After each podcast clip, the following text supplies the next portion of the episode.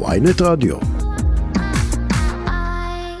נשאל את אורנה מזרחי, חוקרת בכירה במכון למחקרי ביטחון לאומי, לשעבר סגנית ראש המל"ל. שלום לך. בוקר טוב לכם. אז הרי אנחנו יודעים ששר הביטחון לא ממש צריך לתצפת על האוהלים דווקא מהמקום עצמו, הוא יכול לתצפת, יש לו הרבה אמצעי ראייה בוודאי מדויקים, הוא מגיע לשם כי יש סיבה, כי יש רצון להמחיש משהו. כן, הנקודה הזו על ארדוב באמת משקיפה על, על אזור שהוא אזור שנתון במחלוקת ושאפשר לראות ממנו, הייתי שם לא מזמן, אפשר לראות ממנו את הכפר רג'ר, אפשר לראות ממנו את האוהל, שה... שחיזבאללה הקים בסמיכות לקו הכחול, וכן, היא מסמלת משהו, הנוכחות שם מסמלת משהו. בכל מקרה, מה שאנחנו עדים לו, אנחנו... אני לא חושבת שאנחנו עדיין ב... לקראת מלחמה או בתקופת המתנה, יש עלייה במתיחות לאורך, לאורך הגבול מול חיזבאללה.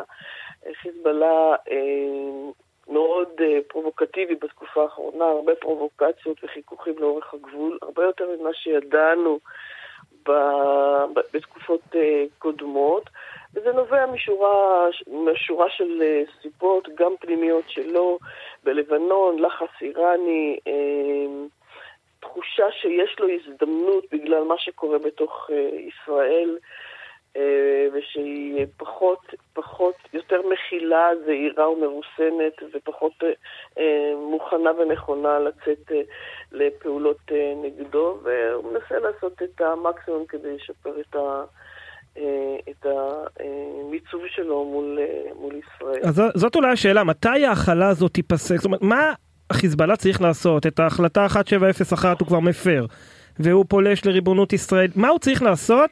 כדי שאנחנו אה, ננקוט את הפעולה הראשונה. לא יודע אם נצא למלחמה, אבל נעשה משהו יזום. תראה, אפשר להבין את המדיניות הישראלית, את אה, אופן הפעולה של צה"ל, אה, שהיא מכילה אה, וזהירה, ובאה מתוך איזושהי עוצמה. והרי כולנו לא רוצים להגיע למלחמה והחשש מהידרדרות, אבל אני בין אלה שחושבים שעדיין יש איזשהו טווח די גדול של, פעול, של פעולות שניתן לעשות, קטנות, מדורגות, מבוקרות, חלקן חסויות, כדי להסביר לחיזבאללה שיש פה צד עם יכולות ועוצמה וכדאי שהוא ירסן את עצמו. אני חושבת שחלק, הסיבה העיקרית של ההתבטאויות בימים האחרונים, גם של שר הביטחון, היה גם שר החוץ לפני יומיים, על מה נעשה ללבנון וכמה אנחנו חזקים, זה, חלק, זה איזשהו ניסיון ללכת בכיוון הזה ולהסביר שלא כדאי לו להתגרות בנו יותר מדי. אני לא בטוחה שזה מספיק, ואני דווקא הייתי מעדיפה על פני הצהרות גלויות ו... ו... מתסיסות כאלה, דווקא אה, לבחור פעולות בשטח. ד- לדוגמה, ו... אילו פעולות צה"ל יכול לעשות מבלי להבעיר את האזור? תראה, אני, אני מדברת אסטרטגיה, אני לא, אני לא זו ש... שאחראית לאופרציות שצה"ל mm-hmm. יכול לעשות, אבל אפשר לחשוב על כל מיני דברים. אפילו ההסרה של האוהל הזה שהם הקימו, היום הוא הפך לסמל והיום זה כבר יותר מסובך, אבל הייתה יכולה להיות, עם, עם, ברגע שגילו אותו אפשר היה לעשות איזושהי פעולה, פעולה קטנה של הסרת האוהל, לסע ל... ל קציני צה"ל יש כל כך הרבה רעיונות בעניינים האלה שלא בהכרח יפגעו בנפש בצד השני, ואפשר היה לעשות את זה למשל. היום מאוחר מדי לעשות את זה? אפשר, אני חושבת שבהקשר של האוהל צריך להיות יותר זהירים, כי הוא הופך להיות כבר לאיזשהו סמל. אבל אפשר, אפשר לעשות גם את זה, אני לא בטוחה שהשרה של האוהל תוביל בהכרח למלחמה. וזה תמיד תלוי במה מה ישראל עושה בהמשך, כמה אנחנו מכילים את, את השלב הבא. צריך לדבר גם על ההיבט האיראני, שחיזבאללה, גם אם אנחנו מנתחים את זה שאין לו עניין, והוא בעבר הצטער על אלפיים ושש וכו', יש המון לחץ איראני שם באזור. לכניסה לאימות. יש, יש כן. איזשהו לחץ איראני על חיזבאללה לעשות יותר ממה שהוא עושה, הם משקיעים בו כל כך הרבה, בעיקר בגלל שהאיראנים בתחושה שהם לא מגיבים מספיק והם לא פוגעים מספיק באינטרסים ישראלים, אחרי שישראל תוקפת אותם כל כך הרבה, בעיקר בסוריה והיה נכון יותר לחודשים קודמים, לשנים קודמות, ויש יש לחץ איראני על חיזבאללה לעשות יותר. יש איזושהי הבנה למשל שהפיגוע במגידו במרץ נבע אולי מלחץ כזה,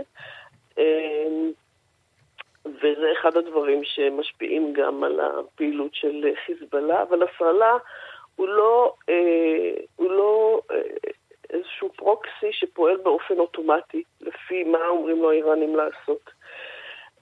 הוא, הוא מתייחס למרחב הרבה יותר גדול של שיקולים לפני שהוא עושה משהו מול ישראל, וכן, אני חושבת שעדיין יש לו בזיכרון את התוצאות של אותה מלחמה איומה מבחינתו ב-אלפיים ושש, למרות שהוא מציג אותה כל הזמן כניצחון גדול, והוא לא היה רוצה מלחמה רחבה, אבל הוא מוכן להסתכן, והוא מוכן לעשות, להתחכך עם צה"ל כדי להוכיח שהוא עדיין שם.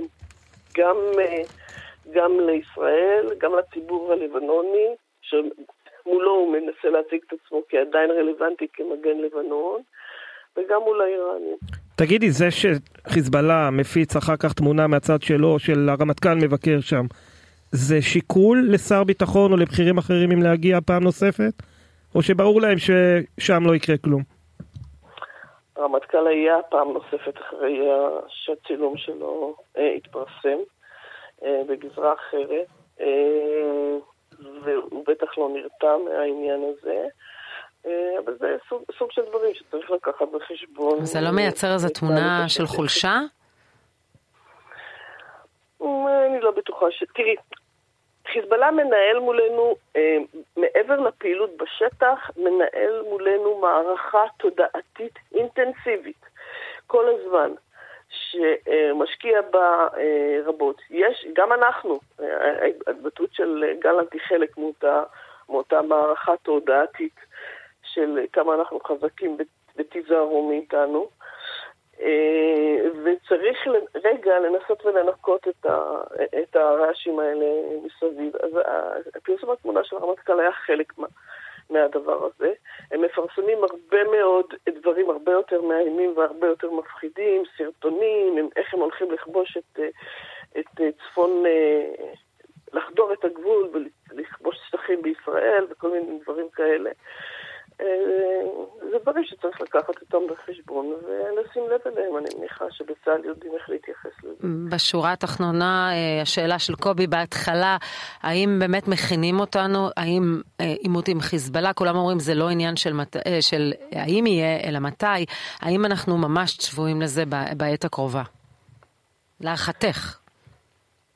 תראי, זה שלחיזבאללה יש יכולות הרבה יותר מפותחות ממה שהיה לו אי פעם בעבר, שהן גם מחזקות את הביטחון העצמי שלו, מייצר סיטואציה שבה הסיכוי שהוא ישתמש במה שיש לו לכאורה יותר גבוה, אבל לפעמים זה דווקא הפוך. ככל שיש לך יותר יכולות ואתה מרגיש שאתה יכול להתמודד עם סיטואציה, אתה יותר נמנע מלהפעיל אותם.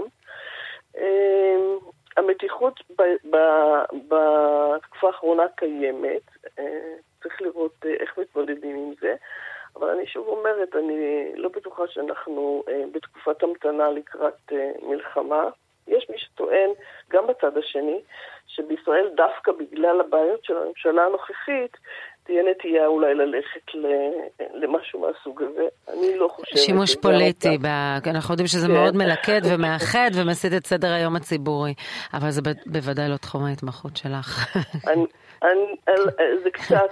אה, כן? לא, לא, הפוליטי לא, אבל אני סומכת על המערכת. תראי, אני חושבת שבישראל אף פעם לא יצאו למלחמה בלי שמערכת הביטחון חשבה שצריך לעשות את זה.